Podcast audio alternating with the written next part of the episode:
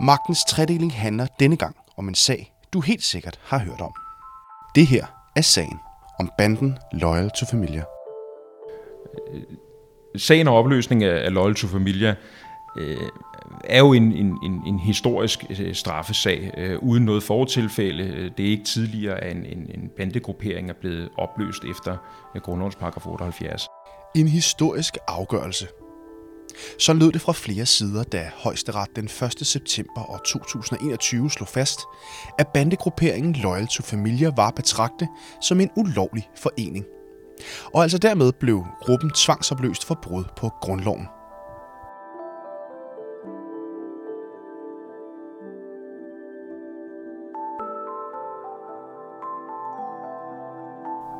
I denne episode af K-News' podcast Magtens Tredeling, der taler vi med anklager Emil Folk om, hvordan han var med til at forme den her sag.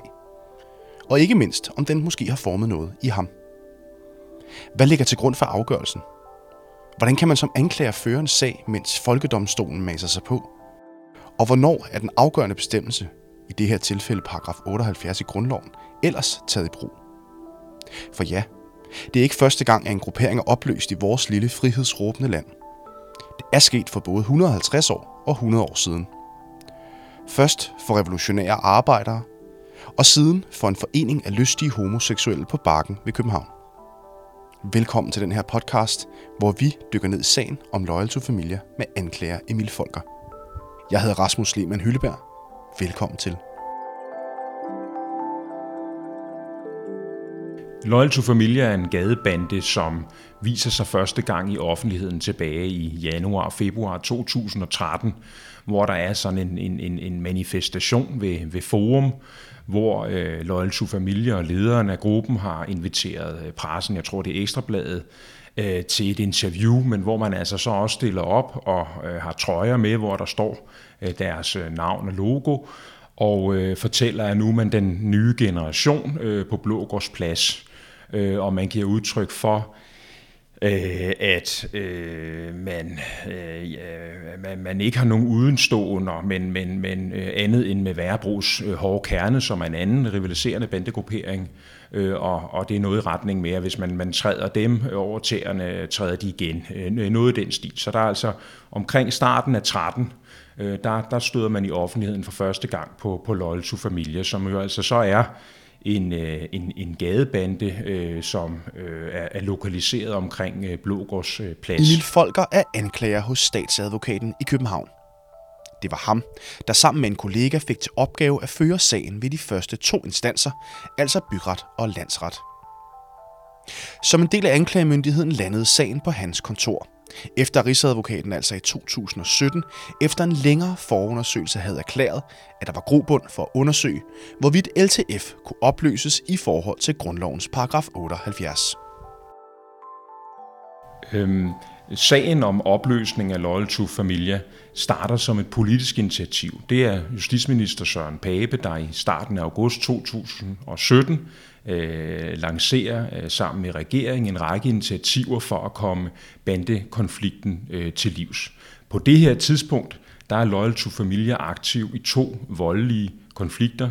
Dels i en konflikt med en bandegruppering i Aarhusområdet, der bliver kaldt for Brabrandgruppen, og dels øh, med Brothers-gruppen øh, fra København Nordvest. Så i sommeren 17 er der altså to varme øh, konflikter, som LCF er part i.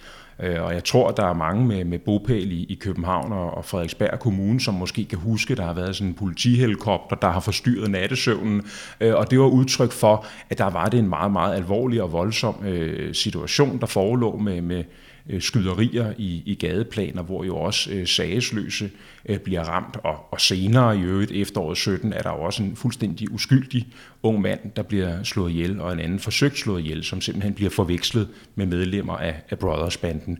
Men, men det er der, vi står øh, sommeren 17, at regeringen øh, vil, vil gøre, hvad den kan for at skride ind over for LTF. Og der er et af initiativerne, er så, at justitsministeren beder om, at Rigsadvokaten og Rigspolitiet vil undersøge, om det er muligt at få opløst Loyal to Familia øh, ved dom efter grundlovens paragraf 78. Det var da heller ikke tilfældigt, at det netop var Loyal to Familia, der blev genstand for den her prøvelse af paragrafen i grundloven.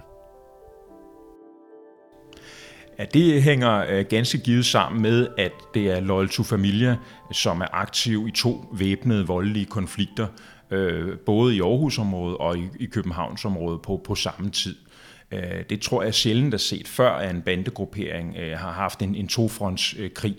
Øh, de har også vist sig Loyal to Familia i foråret 17 at ekspandere voldsomt med nye afdelinger, lokalafdelinger, chapters rundt omkring i landet.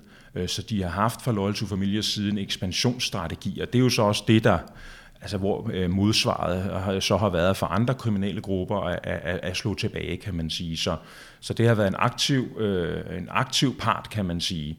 Øh, så, så, så det giver egentlig god mening, at man så kigger på øh, den farligste gruppe, øh, øh når man nu vil komme øh, konflikten øh, til liv. For det er ikke første gang, at diskussionen om ulovliggørelsen af en gruppe er på den politiske agenda.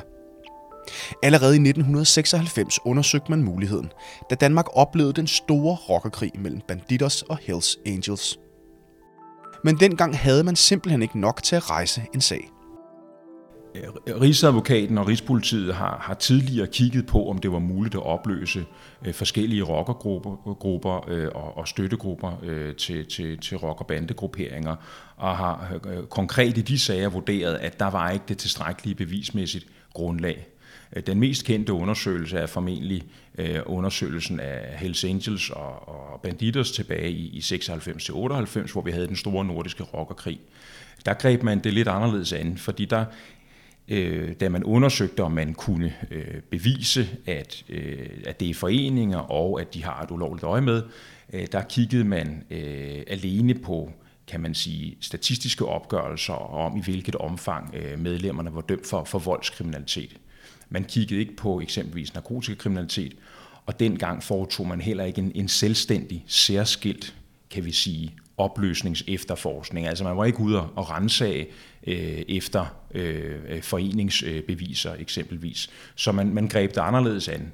Øh, og så hænger det så også sammen med, at det vi har haft i sagen mod Loyal to Familia, ja, det har været en særlig bestemmelse i straffeloven, øh, der hedder straffelovens paragraf 81a, som fastslår, at ved bandekriminalitet kan straffene fordobles. Og det, det er jo sådan set et, et nyt værktøj, et nyt bevismiddel at have. Man skal derimod kigge mod straffeloven og ændringer i denne for at finde den nøgle, der kunne åbne diskussionen om netop paragraf 78 op. Det, som vi har ved Loyal to Familia-sagen, er, at vi har kunnet påberåbe os øh, bandedomme, hvor personer har fået fordoblet straffen efter straffelovens paragraf 81a, og det er noget nyt i forhold til tidligere. Og det er jo udtryk for, at så har domstolene vurderet at en konkret specifik øh, voldshandling eller en, en våbenbesiddelse under skærpende omstændigheder, ikke alene er udtryk for en, en, en hvad kan man sige, individuel kriminalitet, altså en handling begået på egen initiativ, en enkelt person, men at det har været en kriminalitet, som har været motiveret af den pågældendes øh, tilknytning til en bandegruppering og et ønske om at deltage i en voldelig konflikt øh, med en anden bandegruppering. Og, og det er jo noget nyt, øh, som man ikke har haft før.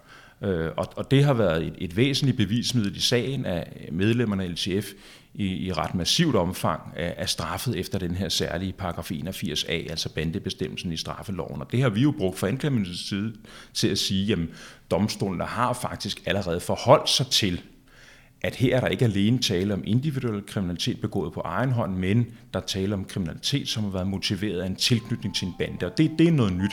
Det har man ikke haft øh, før.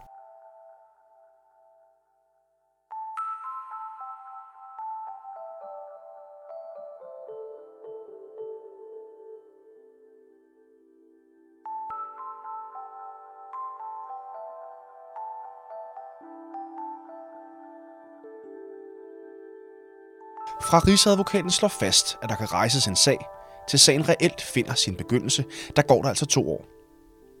En periode, hvor anklagemyndigheden henter skyts ind til at føre den her sag, der altså ender med at blive nådestødet for LTF.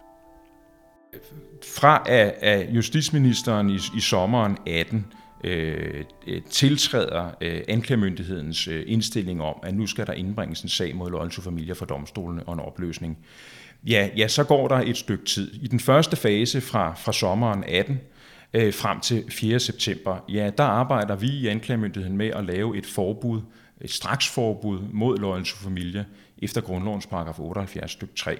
For det er jo den bestemmelse, der fastslår, at kompetencen til at opløse foreninger, den ligger hos domstolen. Det er et domstolsanlæggende.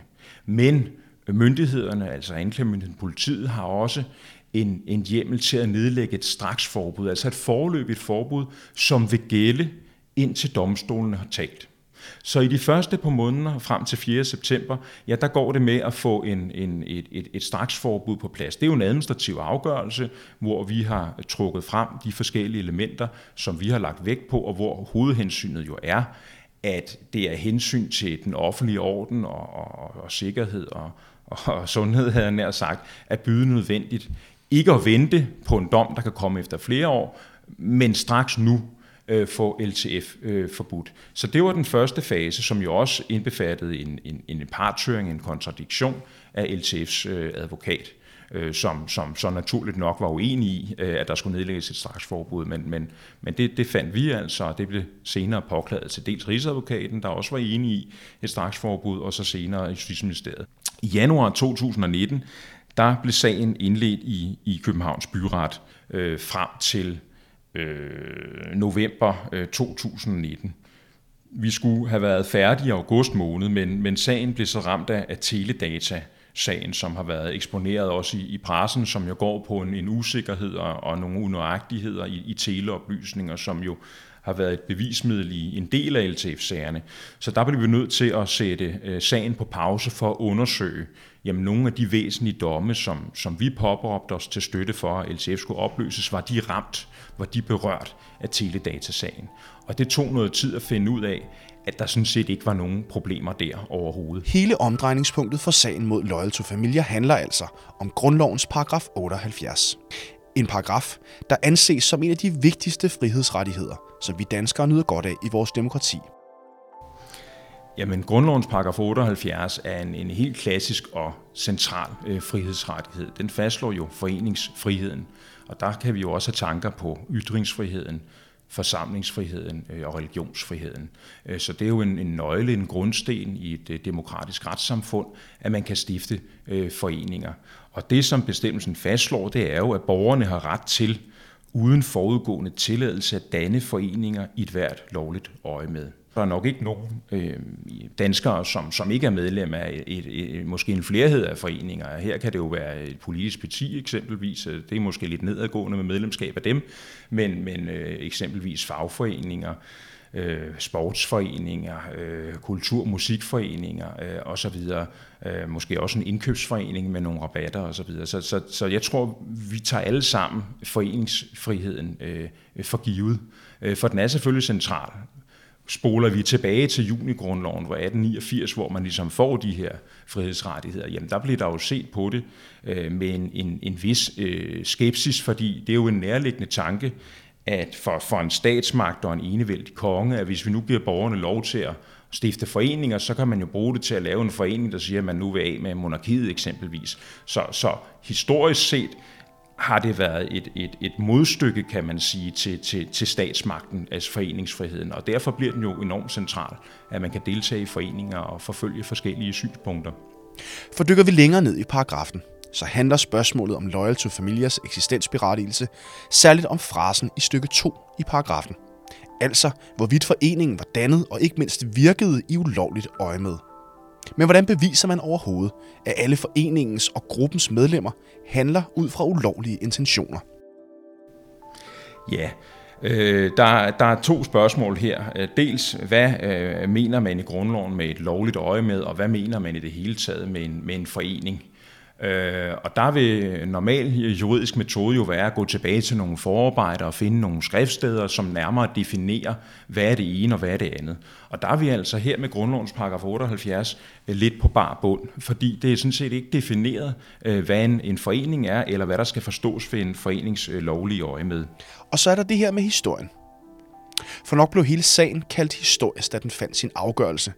Men paragraf 78 den er faktisk blevet prøvet to gange før i historien tilbage i, i 1870'erne, hvor det var, jeg tror det hed det internationale arbejderparti, øh, en forening, som vel nok havde et form for revolutionært sigte, øh, der blev opløst. Øh, så senere, jeg mener det var omkring 1924, var der en, en ny sag, hvor en forening også blev forbudt efter øh, grundlovens paragraf 78. Der var det foreningen NICAP, Og NICAP, det er jo bakken, altså forlystelsesstedet Bakkenstade bagfra.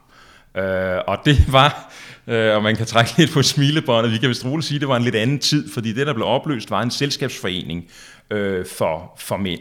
Øh, og øh, der, der mente man altså fra, fra myndighedernes side, at, at øh, og dengang var, var, var homoseksualitet jo også kriminaliseret, øh, at, at den her konstruktion med at have en selskabsklub, jeg tror formålet var øh, sjov og ballade øh, for, for Niqab, at, at der mente man, at, at det at have et mødested, at have maskebal, og jeg tror, som der står i dommen, der var mænd med en skuffende lighed med kvinder, øh, det mente man altså kunne forføre øh, unge mænd øh, til, øh, ja, forføre dem i hvert fald, og det vil man skride ind overfor.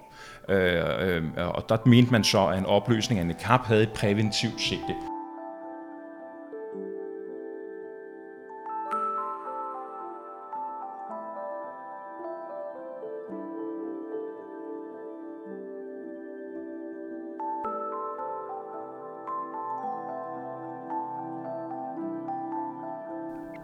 Sagen finder sin begyndelse ved domstolene i Københavns Byret i februar 2019. Over 27 retsdage præsenterer Emil Folker og hans partner Lasse Bil 59 vidneforklaringer fra andre straffesager med relation til LTF og 13.500 siders dokumenter, der altså alle skal underbygge påstanden om, at LTF er en kriminel forening. Hovedforhandlingen og bevisførelsen i sagen har jo nøje været tilrettelagt fra anklagemyndighedens side, og, og det har i første række været Lasse Bil, øh, min medanklager på sagen, og, og jeg, som øh, har, har lagt øh, strategien. Det skal siges, vi jo også har haft et, et bagland, et kan man sige særdeles øh, velkvalificeret øh, bagland. Vi har haft et, et back-office af, af nogle af de dygtigste øh, anklager og, og jurister i, i Danmark, øh, som, som har bistået os. Men i første række, der har det været øh, Lasse Bil og jeg, som har tilrettelagt øh, bevisførelsen nærmere. Og det har jo gået på, at øh, skulle løfte bevisbyrden for dels at LCF er en forening i grundlovens forstand, og dels at LCF har et ulovligt øh, øje med, og herunder efter grundlovens øh, paragraf 78 stykke 2, at LCF øh, virker ved vold. Øhm, og det øh, har jo så været delt op i de tre bevistemaer, altså forening og ulovligt øje med og virke ved vold. Øh, og første del af sagen har jo så angået, jamen er LTF en forening i grundlovens forstand? Og der øh, kan man sige, at grundloven definerer jo ikke nærmere, hvad der øh, forstås ved en forening i, i grundloven. Øh, men det, der er øh, anerkendt i den statsretlige litteratur, det er, øh, at efter en sædvanlig forståelse, ja, så vil en forening øh, i almindelighed være kendetegnet ved, at der mellem, kreds, at der mellem en kreds af personer foreligger et varigere samvirke om et fælles formål, og samvirket sker efter skrevne eller uskrevne regler om medlemmernes indbyrdes forhold og foreningsforhold til omverdenen. Det er det afsæt, vi har haft til at tilrettelægge en bevisførelse ud fra. Og der har øh, Lasse og jeg øh, hurtigt kommet frem til, at vi må spejde efter foreningskendetegn. Øh, det er ikke et, et udtryk foreningskendetegn, man finder i, i forarbejderne til grundloven, eller sådan set i den statsretlige teori, som vel sådan set heller ikke aktivt forholder sig til hvornår er det så bevist, at vi har at gøre med en forening. Øh, men, men, men, men det er et begreb, som, som, som vel i virkeligheden vi har introduceret, øh, og hvor vi så har kigget på, jamen hvad vil typisk kendetegne til foreninger? Der, og der nummer et må være, jamen har et samvirke, altså har et sammenrend af personer, bekender de sig til et bestemt navn, altså bruger de et udtryk for deres gruppering. Der må man sige ja, det er tilfældet med LTF. Og det er jo et navn, som også bliver trykt på trøje og huer, og der er endda, kan vi sige, fanatiske LTF-medlemmer, som lige frem for LTF eller øh, tilsvarende kendetegn øh, eller udtryk tatoveret på deres øh, lægemesdel herunder i ansigtet. Så, så det er vel ligesom nummer et, at man, man går under et navn, er vel et godt foreningskendetegn. Øh, nummer to kan jo være noget med, er der regler øh, omkring medlemmernes forhold, og det har politiet jo så fundet øh, blandt andet i, i andre sager, altså rensagningsfund omkring nogle regelsæt, at man ikke skal snakke med politiet, at man skal undgå unødvendig afpresning, at man ikke må stjæle hinandens kærester eller koner, øh, at man ikke må begå kriminalitet i, i LTF-tøj, at man skal betale kontingent. Så der er fundet i, i, i, i konkrete efterforskninger nogle regelsæt, som også understøtter, øh, jamen, øh, det, det må være et foreningskendetegn, at man har underlagt nogle regler. Så er der også spørgsmålet omkring, øh, er der et økonomisk fællesskab, og det øh, godt gjorde efterforskning jo også. Der har fundet en støtteordning sted, hvor fængslede medlemmer har fået, fået, fået betaling, fået lommepenge. Man kan sige en loyalitetsbetaling. Det er jo også udtryk for, at vi med dig, selvom du er fængslet, vi har din ryg, men du skal lige huske øh, tavshedens lov og ikke sige noget om, om andre. Øhm, så det har været en bevisførelse, så vi har, har fremlagt. Fra forsvarets side forsøgte man at bestride, at foreningens primære virke var ulovligt. Samtidig ønskede forsvarer Michael Jul Eriksen at afhøre centrale figurer for LTF, da det kunne have givet dem et vigtigt rygstød. Men her blev de mødt af en lukket dør. Øhm, forsvaret for LTF øh, havde indledningsvis et ønske om at, at også afhøre nogle medlemmer af LTF om nærmere, hvad, hvad LTF går ud på. Øhm, Øh, men, men det frafalder man så. så. Så derfor kan man sige, har LTF'erne ikke på noget tidspunkt øh, kommet til ord i sagen. Det har også været noget, vi har interesseret os ganske meget for os under sagens efterforskning. Altså, hvad siger ledelsen af LTF selv? Altså, hvad går LTF ud på? Hvorfor er LTF etableret? Og så videre. Er der regler for medlemmerne? Øh, men de ønskede ikke at lade sig afhøre til politiet. Vi havde også indkaldt øh, den formodede ledelse af LTF til at afgive forklaring under sagen, men, men sigtets retsstilling, øh, men, men de mødte ikke op og ønskede ikke at udtale sig. Så havde vi senere også identificeret kan man sige, frafaldende medlemmer, forsøgt at få afhørt dem. Nu er du ikke medlem af LTF længere efter politiets opfattelse. Hvad var det egentlig, de gik ud på? Og der blev politiet altså mødt af en, en, en, en mur tavshed. Ingen ønskede at sige noget, og flere gav udtryk for, at under ingen omstændigheder ville de udtale sig om, hvad der foregik i LTF. Så derfor øh, kan man sige, har, har sagen været præget af, at, øh, at vi egentlig ikke har hørt fra deres egen mund om, hvad LTF går, går ud på. Øh, og det har selvfølgelig været specielt, men hænger formentlig øh, givetvis jo også sammen med, med tavshedens lov og, og, og de her kodexer, der er i, i et dybt kriminelt miljø, som også LTF, er. man, man taler ikke til politiet, og man siger ikke noget til domstolene.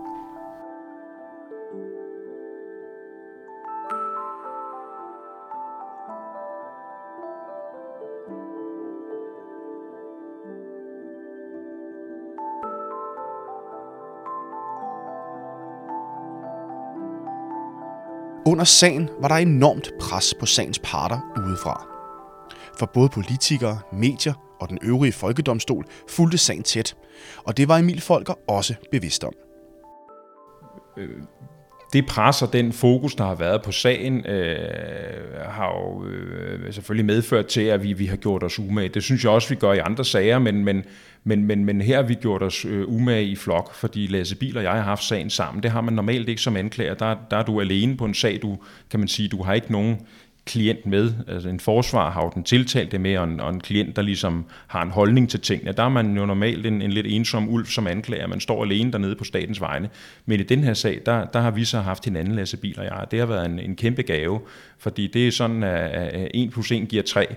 At vi har understøttet hinanden og har kunne, kunne spare med hinanden om sagen, og, og også med, med, med det bagland, det, det, det back office, vi har haft øh, på sagen, men med meget, meget dygtige kollegaer, vi også har kunne vende ting med. Øh, så, øh, så, så, så derfor har vi været to om at, at dele byrden i hvert fald, øh, og, øh, og, og det har gjort, at, at, at, at hvad kan man sige, vores præstation har været, har været endnu bedre, øh, og det har været en, en, en sand fornøjelse at være, være to på en sag, øh, må jeg sige. Her på den anden side af sagens afgørelse står nu to anklager, der har oplevet en stor grad af frihed og tryghed fra ledelsen hos anklagemyndigheden. Og det har faktisk skærpet deres fokus yderligere. Ja, det er selvfølgelig øh, at få medhold i, i, i to instanser, og kan man sige også i højesteret til sidst, er jo en, en, en stor glæde og en, og en faglig stolthed for, for jeg og for Lasse Bil, som har brugt så meget tid på sagen. Øh, og det er jo også en sag, hvor, øh, ja, som nævnt har vi haft et, et meget, meget kvalificeret øh, bagland, øh, som har, har båret os frem og har støttet os, men, men det har jo også været en, en sag, der har været kendetegnet ved en udstrakt grad af, af, af tillid fra ledelsens side til Lasse Bil og jeg. Altså vi har haft øh, i vidt omfang frie hænder til at tilrettelægge bevisførelsen. Øh, faktisk i et sådan omfang, at, at min mor sagde på et tidspunkt, hvis der er en sådan armslængde fra ledelsen til sagen, øh, hvad, hvad, hvad så hvis det går galt? Er, er det så kun jer, der står med aben? Men der vil jeg så straks sige, sådan, sådan har vi aldrig tænkt det, fordi der har hele tiden været nærheden. Øh, der har været, været hjælp og sparring at få, så sådan har vi aldrig følt det. Men omvendt har det også været en enorm tillidserklæring, og, øh, og det har vi været, været, været stolte af, også ydmyge over, at, øh, vi i vidt omfang øh, har, har kunnet tilrettelægge det ud fra, fra vores egne faglige vurderinger og, og tænkninger om, om strategi osv. Øh, det har været en kæmpe fornøjelse. at så stå med ja, både i byretten og i landsretten øh, med, med, med, med det resultat, som øh, vi gik efter, det, det har selvfølgelig været en kæmpe øh, tilfredsstillelse. Øh, det må jeg sige.